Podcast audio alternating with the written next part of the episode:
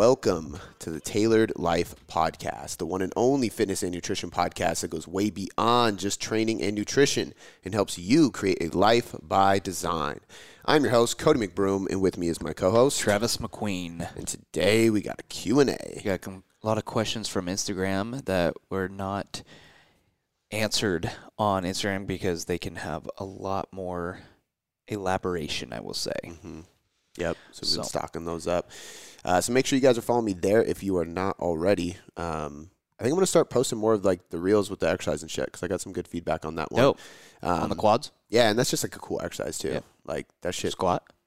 Yeah, but safety bar squat with, With heels the- with the elevated, holding the support. You know what I mean? It's just Yeah. like a crazy variation. Totally. Um, but I know so many people that like because I always think about heavy compound lifts for hypertrophy aren't always the best, kind of like we talked about in that YouTube video. Yep. Um, but like how to pick the best exercise for you. That's the first time I've ever done that like that way. And after my first set, I was like, oh, I'm doing this for my entire next block and just trying to progress on it. So little things like that are always always cool to throw on there because I think people people enjoy it. And uh, and actually, I finished the first block in the app, so it's not live yet. Sorry, but um, I'm working on it. I finished the first block of this program, so I should be done with it within a week. So I'm thinking it'll launch. Um, let's see, what's today is the 12th as we record this. I don't know when you're listening to this, but I'm thinking it'll launch the 23rd, so the fi- like the last full week of May. Mm-hmm. So probably about a week from when you guys listen to this. Um, but be on the lookout for that. I am just calling it pure bodybuilding. Um, I didn't want to call it evidence based bro split like I did before, simply because girls can do this too. You know, there's no there's no uh, gender requirement on it really. It's it is more specific towards um, I would say bodybuilding physiques. So there are some like if you're looking for more of a, a female physique stop program, which we do have a program in there called female physique. But you could tweak a couple exercises really simply, and I'll put those in there that you could just shift it so you have a little more, more glute volume, for example. But um, but I'm excited about it. It's a body part split. It's five days a week. I've been testing it for eight weeks now. Um, so if you jump in on it with me, you will be able to start while I'm finishing it because I'm going to be going into my final block because it's a 12 week program. When you publish it, you'll be going into the final block. Yeah. So it's uh, three week blocks. So there's four three week blocks. Um, uh, and there's one deload within it all. So after about six weeks, you'll deload. Um, but I've been loving it, man. It's it's a very unorthodox split. So I had to like tweak things as I was going. But it's um, chest and back, then it's legs and arms, and then it's lats and shoulders. Then it's uh, chest and legs, and then it's shoulders, traps, and abs or arms. I'm sorry, and abs are every other Oh, day. abs. So abs are thrown in there quite a bit as well. Um, and I did that mainly because one, that's one thing I've always gotten. Like, I'll get the random people that either say, like, why isn't there more ab work in this extra in this program, or why isn't there much calf work in this program? And the reason is typically because when I put a lot of core work into a program, it's a strength or performance style program, and people don't realize it's core work because it's very functional based core work. It's like actually helpful core strengthening or anti rotation and things like that, like stability based work mm-hmm. versus like crunches to build your abs, right? But in calves, it's like there's like two good exercises. There's one good exercise, calf raises, and you can do it se- seated, standing, Seated. yeah, there's like seated calf machines. Oh. Uh, but you can also do it on a bench. You put your feet, uh, toes on a plate, and then put weight on your knees, and you just lift your heels. Hmm. Yeah. Um, as you diet and you get more tired, you just start to go to a seated position. but uh, they're ju- it's just like I always I'm always like if you want to work your calves, throw it in at the end of the program. It doesn't take a rocket science to to program that. And abs are kind of that way to an extent, but I think there is some some trick like tricks and tips for uh, really like specializing in them. And I've been I also think it's one of the both of those muscle groups are also very genetically based. So some people just have great abs, and when they get lean enough, they're just super apparent. Some people have great calves, and it's the same way. Um, this sounds super weird. I've been complimented on my calves many times. I've never trained calves in my life. I don't know if it's because I was overweight or if it's from soccer, what, but genetically I have good calves. I have horrible abs. Like that was one thing I started testing. I mean, you've been seeing me. I've been doing abs almost every day for the last Eight weeks. probably more than that because I started doing it before this program. Okay. I was just throwing it in at the every other session. Yeah. Haven't really noticed much progress to be honest with you. Like Damn. I, I've been it's I mean partially because like half of that time has been in a deficit, I will say. encouraging. But It's but it is a genetic thing. I, I do think that you can develop your abs if you put a lot of attention to them. I've been doing them every other day, and I just bumped it up starting this week to every day because mm. I'm like maybe I just need more volume, more frequency. I mean, I'm trying everything, but it's it's hard to. And you also, if you're in a diet, it's hard to hypertrophy a muscle, obviously, because you're not getting enough food to really Yep. grow a muscle, and that's kind of what you have to do. So, um, but nonetheless, this program does have them in there every other day because I know a lot of people like them. Still doesn't have calves, so if you want to throw calves in there, you just throw some Do calf yourself. races, yeah, at the end. But um, but yeah, that'll launch uh, May 23rd, so get ready for that inside the app, which is found at taylortrainerapp.com. But I'm really excited about that. A lot of people have been following me on my story, seeing me train with this program, and they've been asking about it. So I'm stoked to launch it. Cool. So yeah, All right, let's get after it. let's do it. Question one is going to come from P- BT Jordan 23. Speaking of abs, it says hitting core three to four times a week. Is it best to do core work before or after lifting, or does it even matter? Is that why you smirked when I started Yeah. saying that? Oh, I was like, great transition. yeah, I did not know. Yeah. Uh, perfect. Okay, so uh, he's training abs three to four times a week. He said, Yep. "Is it better to do them Before or after lifting, or does it even matter? Um, absolutely, 100% matters. Do them after. Um, uh, I guess it always depends. Hit hit the 100% pretty strong there. Yeah. Well, so like I guess it, it depends on what your intention behind hitting abs is, right? So when we train your abs, we have two main focuses. We have ab strength and then we have ab hypertrophy. Wouldn't that be like core? I mean, Core strength? yeah. So that's the hard part. So your abs are usually your six pack is what people think of. They don't really typically think of things like your obliques, your transverse abdominis, and all these different things. But your your core is your entire trunk. So it is your six pack, but it's also your obliques, everything on the side. It's even your lower back and your spinal erectors. There's a lot going on.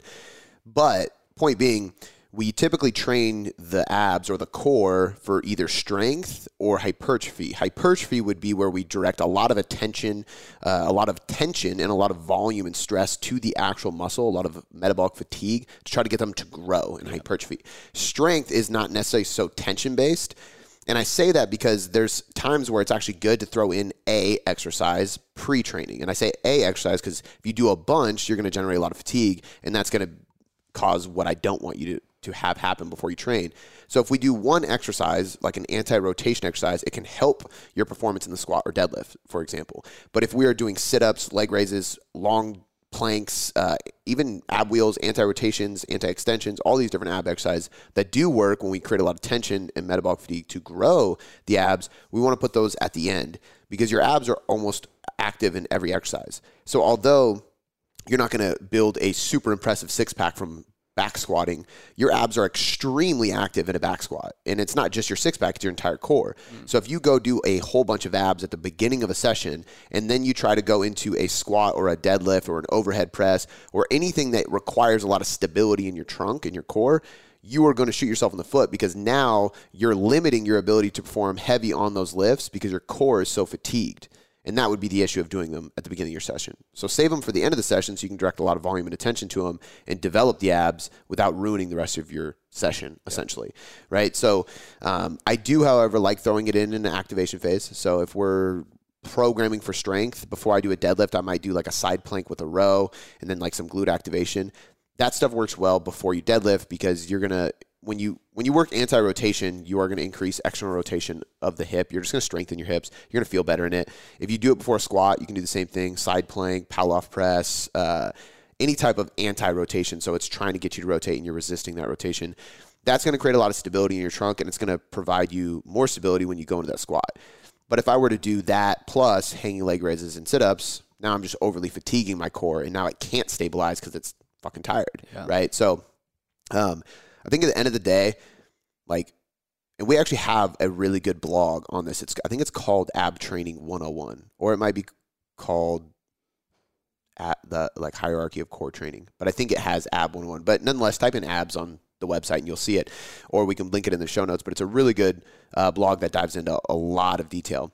But the best way to train abs, in my opinion, is to hit them with uh, a lot of frequency. So if we're trying to grow the abs, I think you should do it with a lot of frequency, like I said before, um, three to five times a week. You know, throw them in at the end of every session, do one exercise, or you throw them in every other day and you do a superset. But you're gonna you're you're trying to hypertrophy the abs, so you want to think of it like you would think of doing like a bicep curl. You want to literally flex your spine and crunch your abs to create tension. So if you're trying to grow your six pack, hanging leg raises, ab wheel, um, weighted crunches, things that you're literally flexing your spine and you're creating a lot of tension in your abs, that's probably going to be the best bet. And then if you're trying to create a lot of stability and strength, I think you should focus on anti-extension, anti-rotation, uh, carries, so like farmers carry stuff, which is a lot of, especially if you do single arm, it's a lot of anti-lateral flexion of the torso. Um, and you you don't want to do those to complete fatigue. Like I hate the term like stimulate, don't annihilate, but that's kind of what it is, right? If you're going for strength or performance, I think you should stimulate and activate your core on a very regular basis because it's going to help you create stability, but you don't want to fatigue your core because it's so active in everything you do.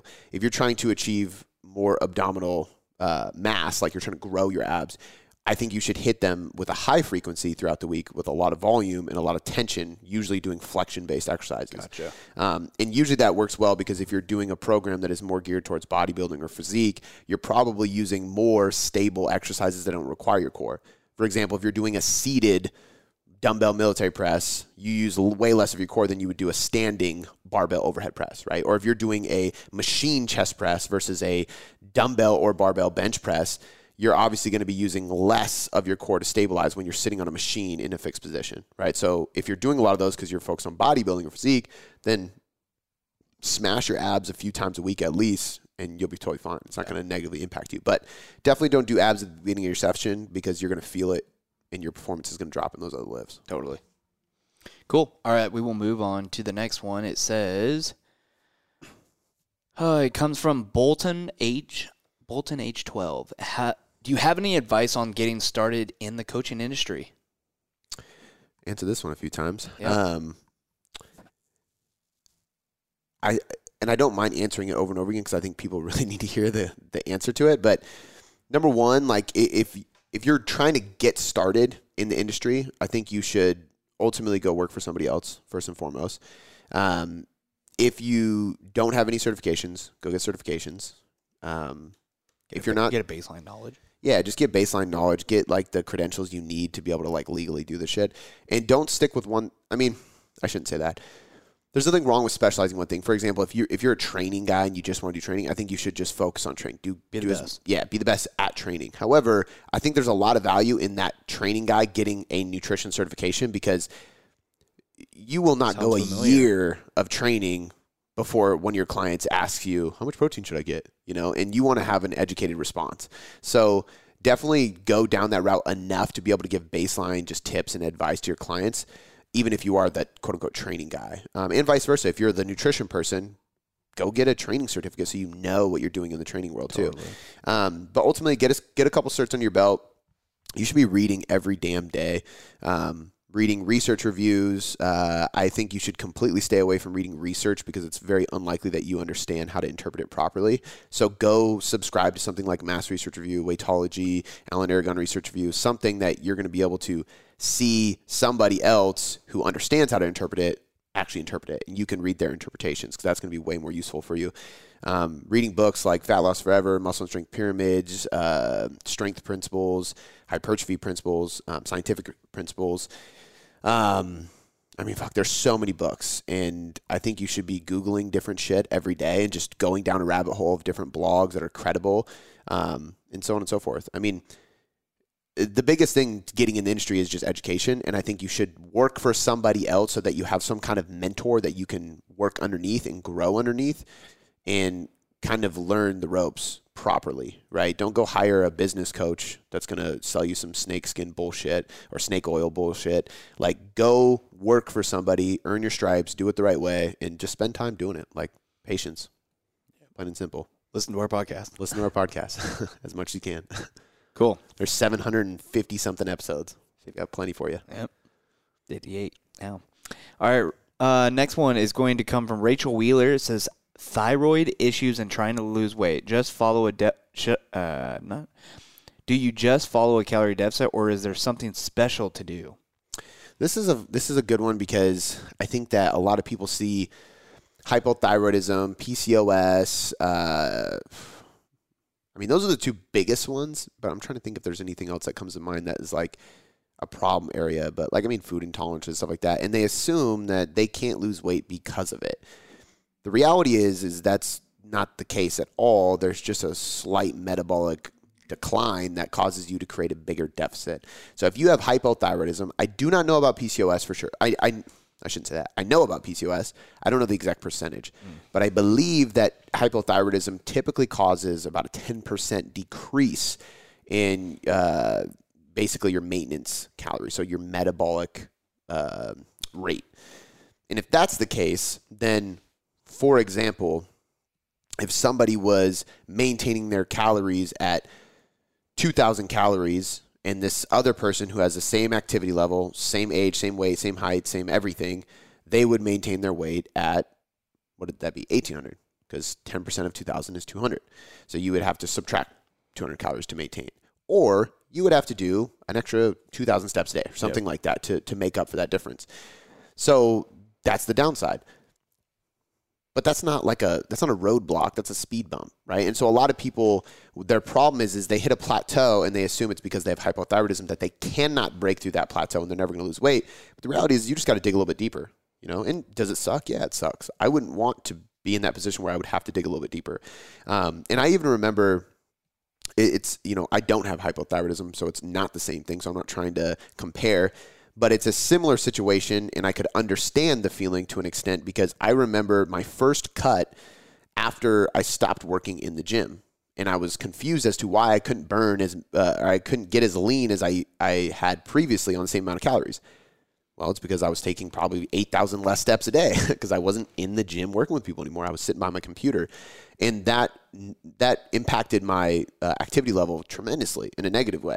So I wasn't able to maintain my level of body fat and my weight at the same caloric intake as I could yeah. before. Did it suck? Yeah. But didn't stop me from losing weight. It was just like, fuck, this sucks. I either have to step way more, which didn't make sense for my lifestyle because I can't walk and type. So I just had to cut more calories, right? Mm-hmm. So it, it's not the end of the world. And PCOS is the same thing. Like there's a lot of stuff out there that shows like PC, these are the, like the top 10 PCOS foods and you know, don't eat dairy, don't eat, and all that is bullshit. There's absolutely zero evidence to prove that p- people with PCOS can't eat dairy and all those things.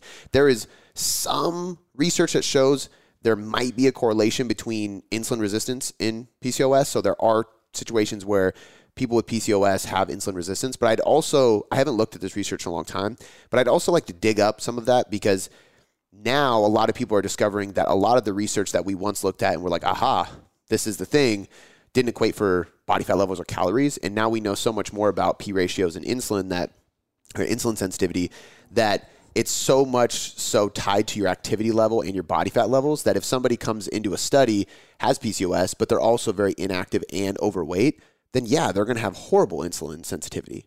But is it because of the PCOS or is it because they're overweight? So, um, and you know, as an example, like Rose, she was my client before she was a coach for a long time. She had PCOS and she's an athlete, and I helped her go through a cut and make weight for a, BJJ competition. Um, later, she became a national champion for people listening, so she's a savage. But she had PCOS, and we did it with carbohydrates. And most people know that if you have insulin resistant, you shouldn't have carbohydrates, quote unquote. It's not true. You should just create a calorie deficit and lose body fat because that's how you're going to improve your insulin levels. So I think there's a lot of black, uh, like dogmatic approaches out there and a lot of fear mongering around PCOS and hypothyroidism. But typically, it just it's just going to present a little bit more of a struggle in the weight loss process. There's no magic foods for PCOS. Um, there's no magic foods for hypothyroidism. And typically, if you really look at like the if you look at any type of content that suggests here's the best foods for people with PCOS trying to lose weight or or hypothyroidism losing weight, it's typically minimally processed, lean protein, or uh, high, uh, low glycemic carbohydrates. So, what does that mean? That means that somebody's eating whole foods, they're eating high protein, and they're eating high fiber carbs. Okay. So, I don't give a fuck who you are. If you want to lose weight, that's exactly what I'm going to recommend. So, it's not special to PCOS or hypothyroidism, it's specific to anybody who wants to lose weight.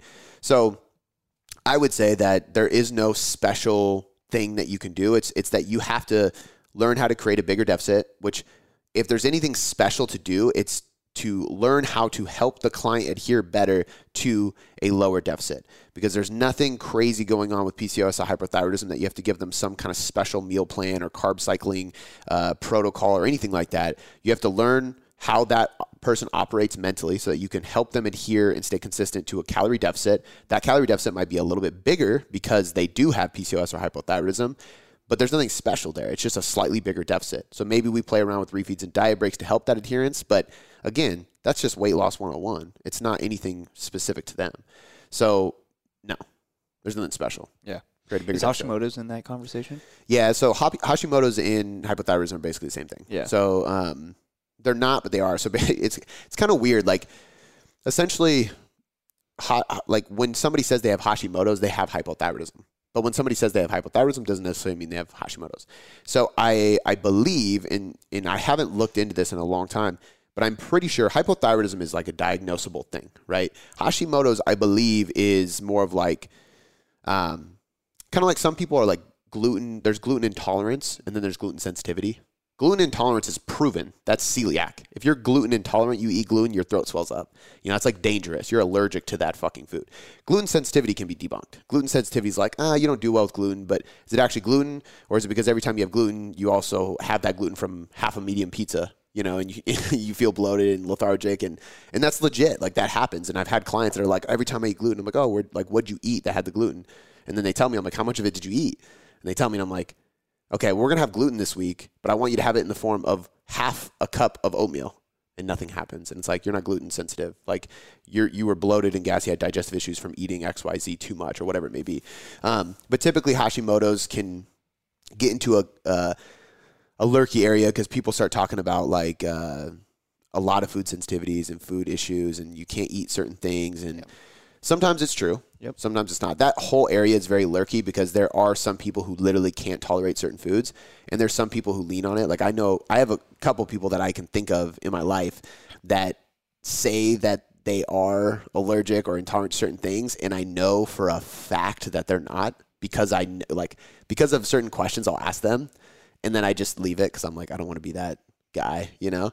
Um, and even dude, even my grandma before she passed away, she she was this way, and she like she was a, she was a hypochondriac very badly, mm-hmm. and so like every time I'd see her, she would she would be like eating one less thing because she was like, oh, I, I had a reaction to it, and I'd be like, oh, what happened? And she was like, I got so sleepy when I ate that thing. It's like, grandma, maybe you just didn't sleep good that night. Like, Yeah. you sure it was that like smoked deli turkey that you got from Whole Foods? It's Yeah. the only place she shopped. Yeah. And she's like, yep, that was it. And I'm like, okay. And then it got worse and worse to the point she was just eating like Caesar. She would eat chick every any restaurant we went to. She would eat chicken Caesar salad with no parmesan, no dressing. She would bring her own like olive oil, like so it was just chicken and lettuce, Oh, wow. grilled chicken, no seat, nothing. Yeah. And I'm like, Grandma, come on, you don't have to be miserable like that. Like, what are you doing? Yeah. Um, I actually, it's funny because she's very, she was a very strong minded person. So I used to get in arguments with her. I'd be like, you are not allergic to this, grandma.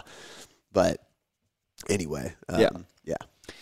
Cool. Good answer. So we will go on to the next question coming from Wooden Spoons. Deloads. Wonder What- what, made her, do you think she makes wooden spoons? That or or- she? That or she's like some kind of chef or something. Maybe. Only uses wooden spoons. Yeah. I wonder if there's something special about wooden spoons. Yeah. I don't. Um, I don't know. Never know. It's an interesting name. Yeah. It's got me thinking. All right. It says deloads. What are they? What are their significance? How long should they be? And how often should you do them? Okay. A deload week is where we lower our training volume and or intensity. Uh, I, I shouldn't even say a week because it, a de- deload period because it could be any amount of time really. Um, I mean, technically, like if you knew you were traveling, let's say you were going on a backpacking trip to Europe or something like in Europe or something like that, you were going to be gone for a month, and you knew you weren't going to weight train. Well, then I would say like, hey, for the next three months, we're going to crush training, and you're going to have a deload month at the end of three months. You know, and in a four month cycle, you have three months of training, one month deload. Um, typically, people do like three to four weeks on, one week off, and that's like a deload week. Um, it it really depends. You can do deloads. The most common thing is a deload week, but you could do a deload five day deload half a week. You could you could auto regulate it and take a deload day every so often when you feel like it's needed, you know, and you base it off of your lifestyle stress and things like that. So maybe you're you're pushing, you're training hard, and after like three weeks, like you go to the gym and you're just not having it. Deload today, wake up tomorrow, see how you feel. If you feel like shit still, deload again. Then if you feel better, go back to training normal, you know, or it's just one day you needed, whatever it may be.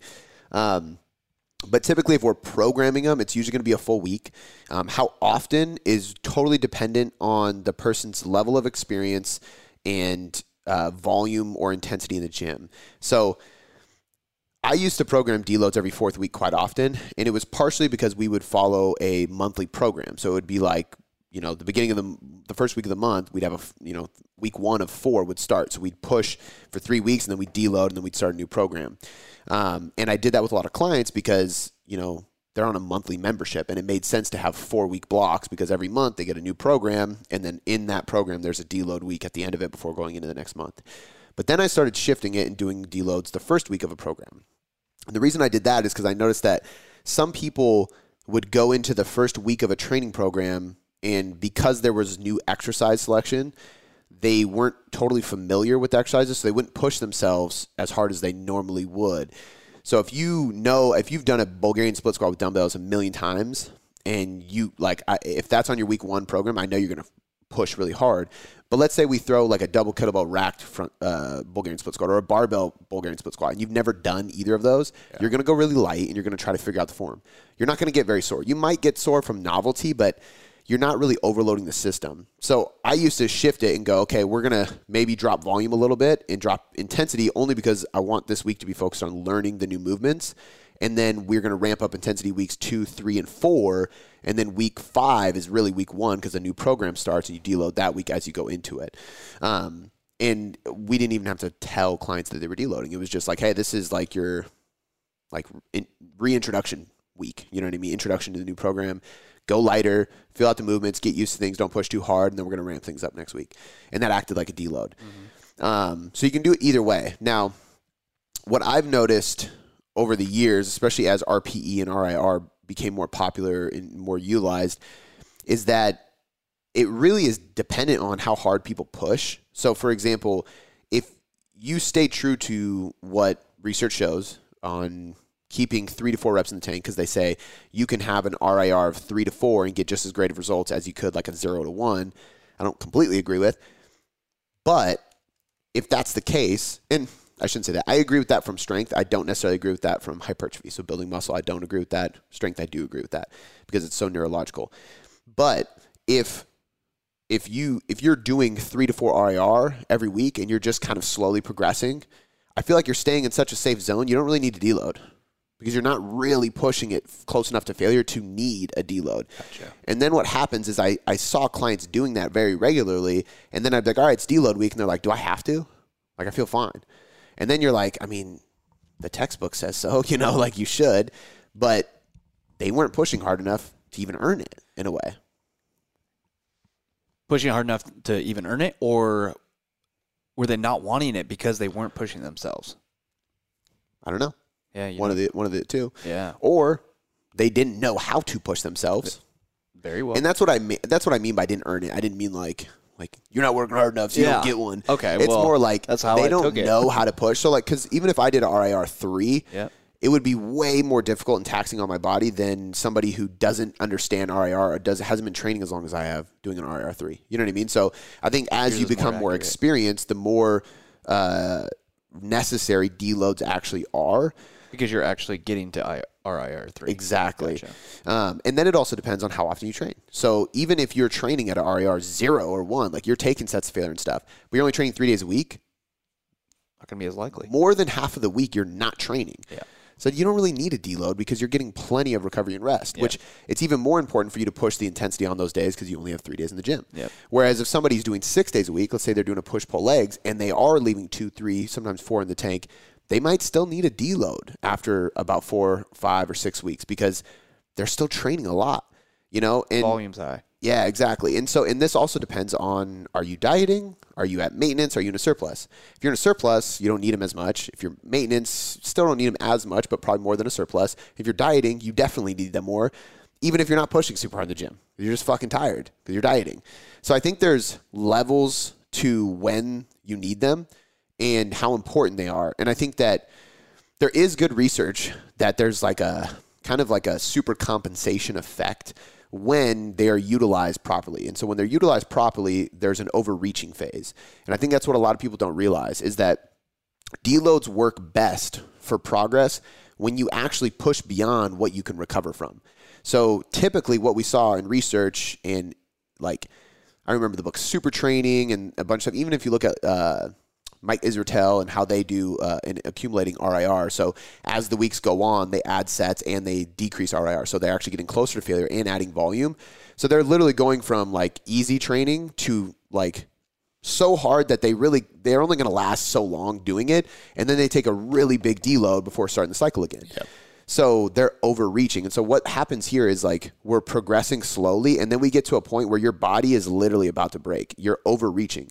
It's not overtraining because overtraining you'll shut down. Overreaching is you are definitely beyond your your maximum recoverable volume and capabilities, but you only do it for such a little time that you pull back into a deload before it actually causes any negative impact and your body has a super compensation effect to where it basically speeds up gains in that deload week that you're doing bare minimum because of the overreaching phase.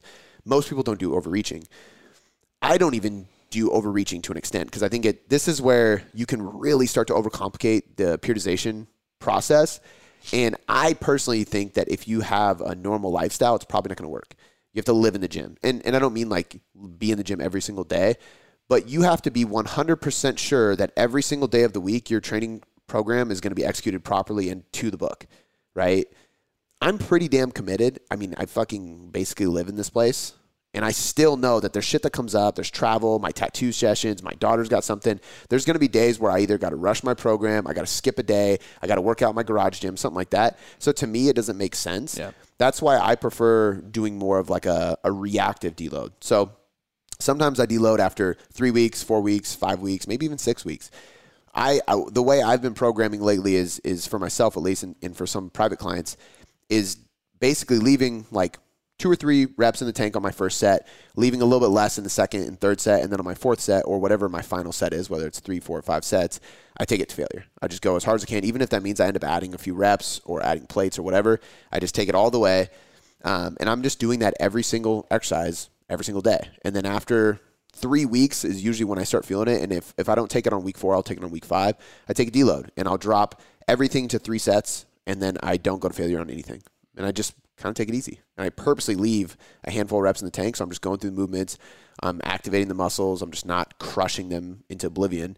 And uh, that's like my deload week before I rinse and repeat the process. Totally.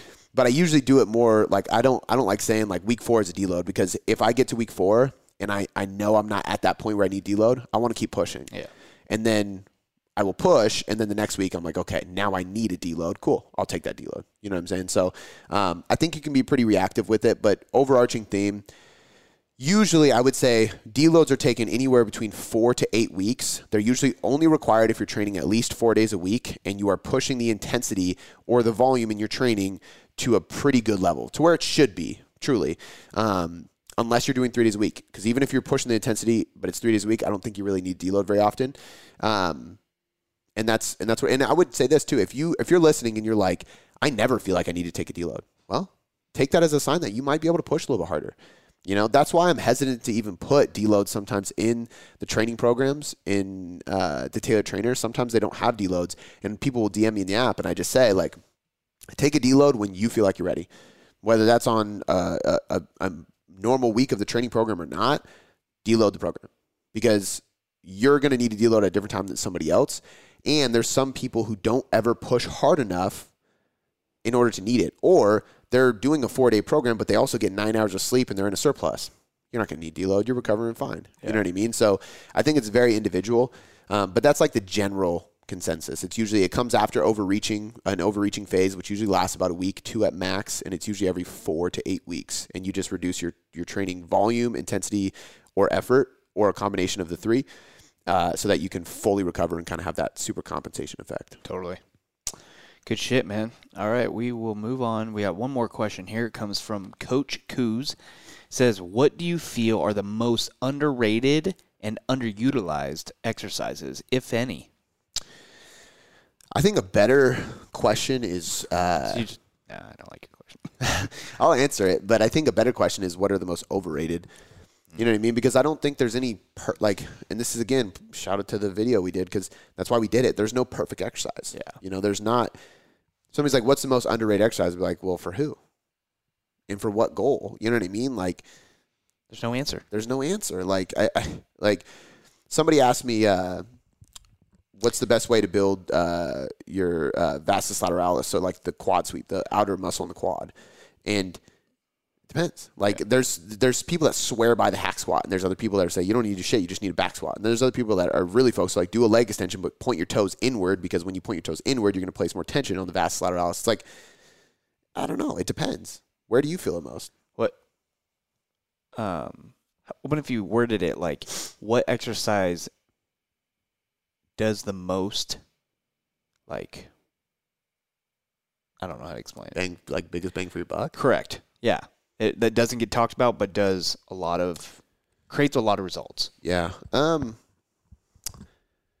I think the leg extension actually, Yeah. honestly. Um because the leg extension is so hard to replace. There's no movement that allows you to create so much tension and have the load the the maximal amount like when you go through a movement pattern there's always like a peak tension point, right? And so on a squat, for example, squats are known for being great quad builders, and they are. But when you get to the very bottom of the squat, that's where you're at maximum peak tension, right? Because you have overload on your back, you are fully bracing, you you're in a fully stretched position, and then when you get to the top, you're kind of resting, right? You can stop and be like, "Whew, okay, let me take a breath, right? But that's in a stretch position, right? So when you're at the bottom of the squat, your quads are completely stretched. So the maximum peak tension point is on a stretch position. The RDL, same thing. When you sit back into an RDL, it is at a peak tension in the stretch position. When you get to the top, you're kind of just resting there. Your Yeah. hamstrings aren't c- contracting. Whereas like a leg, uh, a lying leg curl, when you get to the top of that leg curl, you're contracting the muscle completely, and at the bottom, you're kind of resting. Yeah. So that is every single muscle group has multiple where it's both, right? It's it's very. I mean, like uh, you could do a like a incline dumbbell curl, and at the bottom you're at peak tension because your biceps in a fully stretched position, the load's pulling you down. When you get to the top, you contract, but then when you get to the fully top position, you can actually kind of rest. Yeah, but you were talking about the other day with that cable machine thing that you like a lot because there's always consistent. So that's what I was just about to say. Okay. So like on a cable curl, it's the opposite, right? so you still have tension at the stretch position, but when you're in a incline dumbbell, the reason I said that is because when you're in an incline, your shoulders hyperextend and that stretches it more. That's the complete stretch position. But on a cable, when you get to the top of the curl, the cable's still pulling you down. Yeah. So you're in a shortened position of the muscle and you're and you got a lot of resistance pulling you. Yeah. Well, a leg extension, coming back to that, it's the only exercise that has that at the contracted point. So when you shorten the quad and you lock out your knee and you're flexing your quad, that's where the most tension is going on because the load is pulling your leg down and you're bracing against it trying to lock out your knee, right? There's no other movement like that. Yeah. I mean, think of all the other leg uh, quad exercises. They're hack squats, stretch position, back squats, stretch position, leg press, stretch position, um, lunges, stretch position, Bulgarian split squats, stretch position. Like there's just no pistol squat, sissy squat. They're all stretch position. Now you can still you can you can avoid lockout on all of those movements, and you will still have tension at the top of the movement, but you're not going to peak the tension only at the contract lock position. And I think that's why the leg extension is actually a really good exercise for building your quads and why it's almost irreplaceable. And when people ask me for a substitute, I'm like, there is none. We just have to pick a different quad exercise. Whereas if somebody was like, I can't do a back squat, I'm going to say, okay, well, let's do a front squat, a goblet squat, a zercher squat, a Smith machine squat, a leg press. Like there's so many squat variations. There's no other leg extension Yeah. thing. You know, we've done the split squat with the band pulling my knee forward. And the idea of that is when I lock out my knee at the top of the split squat, it's pulling against the band. So it does mimic it to an extent, but you can only create so much tension on that band before it just pulls your foot out of position. Yeah. You know what I mean? So you still can't mimic it, the amount of torque or tension that you can create on leg extension. So that's definitely up there for me for sure. Um, I would say a chest fly is very similar to that because you can do band chest flies. It's not the same. You can do a like a deficit push up and get that big stretch, but still not the same As a cable? As a cable, because when I get to the top of the push up, it's not my chest that's going to explode. It's my triceps because I'm locking out my elbows, right? So, um, but I would say that's probably one of the most overlooked exercise. It seems like such a simple exercise, but it's just it's a great exercise. Um, he said under underrated or underutilized, right? Yep. Okay. Um, I got a question. Yeah. For leg extensions, leg extension is when you start with your knees bent Mm-hmm. and you go up. So when your knees are bent, Mm-hmm. there's no tension. it depends how you position yourself on the body, but typically, yeah, yeah. So that's like that would be a flex position. yeah. So think of it like this: um, when you do a squat and you're at the top of the squat, there's no tension. Correct. But if I were to put bands around the bar, pulling the barbell down, there would be tension.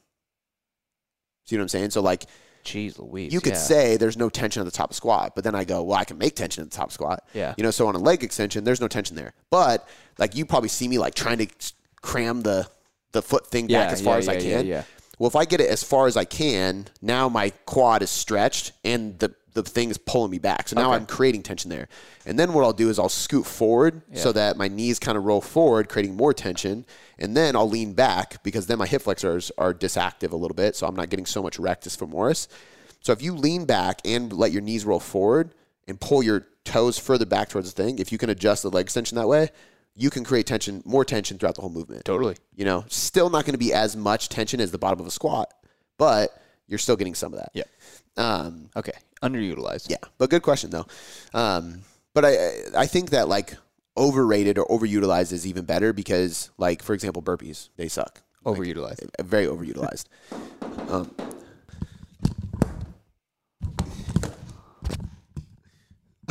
Jeez You jumped out of your seat, bro. the- scared the shit out of me. That was breaking in. But yeah, burpees are horrible, completely underrated or overrated, um, overutilized because they're. I mean, there's an injury waiting to happen. You're just flopping on the ground and trying to flop up. So you take somebody who is overweight, has horrible mechanics, and can't fucking squat, and then you have them doing a bunch of burpees in class. Get out of here. Yeah. like that's horrible. Um, Underutilized. the underutilized sleds, sled poles are Ooh. very undervalued, underrated, underutilized for sure. They're so good for you. Um, I would definitely throw that one up there. Um, yeah, I don't know. I think that uh, I think I think proper crunches are actually over or underutilized, undervalued. I think a lot of people do sit-ups, and if you watch people do a sit-up, they'll bend their knees and then they like sit all the way up, right? And they're like chest is tall. And I remember being like a 18-year-old boot camp instructor thinking saying chest up because I wanted them to pop up. But when I'm popped up, my rib cage flares. Yeah. I can't activate my abs while my rib cage is flared and I'm hyperextending my back. Now my hip flexors are are firing because my legs are bent. So keeping your legs flat or like barely bent or digging your heels into something so your hamstrings fire because if your hamstrings fire, your hip flexors can't really fire very well. Um, and then using something like an ab mat, so when you go back into it, you literally hyperextend, you open up, stretch the ab muscle, and then you crunch, and you're not doing this huge range of motion, so it looks like you're not doing much. But when you actually round your spine and crunch your abs, you're getting way more stimulation of the six pack. So proper crunches is a very underutilized movement for sure. Um, yeah, and I would the last one I would say is like uh, just a heavy horizontal row. So be that a barbell bent row, a seal row, a T-bar row, one arm dumbbell row, seated cable row. Um, nobody really talks about them. There's a very basic exercise. Everybody thinks bench squat, deadlift, overhead press, but I like my clients doing a heavy ass horizontal pulling movement for a compound lift. Like I want to choose one that they feel really good with and that I see progress with and then stick with it just like I would stick with a deadlift or a bench press and progress that load over time. And I think that's a really smart thing to do is to progress a horizontal pulling movement. Totally. So Love it. All right, that was the last question for the day. cool. Sorry for the interruption from uh, FedEx guys. That was uh, obnoxious, but um, Real quick, before you guys go, I want to shout out a few things that are very important for you guys to check out. Number one, the YouTube channel. You can go to youtube.com slash Cody McBroom1. We had to throw the number one on there because YouTube is annoying with URLs. Um, check those out. We drop two videos a week now, and they're honestly really, really cool. I'm really enjoying it. I'm getting a ton of great feedback. We just want more eyeballs on it, guys. So go check it out. Go share the, uh, the page, share the videos, like the videos, comment on the videos, do the thing. Uh, we appreciate it, and we think you guys will too because there's a lot of value in there. Um, we also have a ton of free content on the website. So you can check out the blog, tailoredcoachingmethod.com slash blog. You can go to slash guides, and you can get some free guides. And of course, last but not least, if you need help losing weight, building muscle, burning fat, whatever it may be, that's what we do. 24 7. So you can head over to tailoredcoachingmethod.com slash online dash coaching. And we want to hear from you. We want to jump on a call with you. We want to help you reach your goals. As always, we appreciate you guys listening and we'll catch you next time.